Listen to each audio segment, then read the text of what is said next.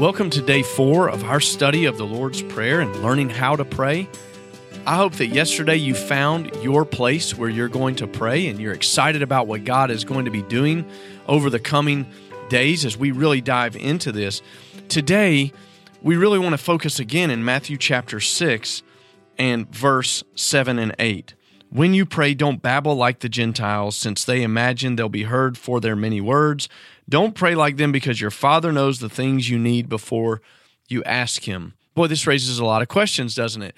Does God want us to just be short, sweet, and to the point?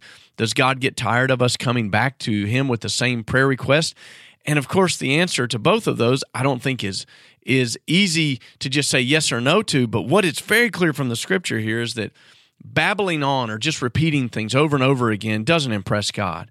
He knows what's on our hearts, He knows what we need, and He asks us to pray anyway so that we can join Him in faith. And I've told you this before, but the Reverend Junior Hill told me a long time ago that the prayers that are answered on earth started in heaven. So oftentimes, God places something on our hearts, and we begin to pray for that, and He begins to move.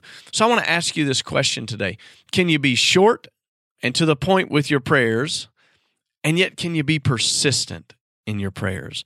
You see, I think maybe for some of us, there's something that we've kind of given up on. And it might be time to revisit that today. And that's the entire reason that we have the Lord's Prayer. It's a model for us on how to pray.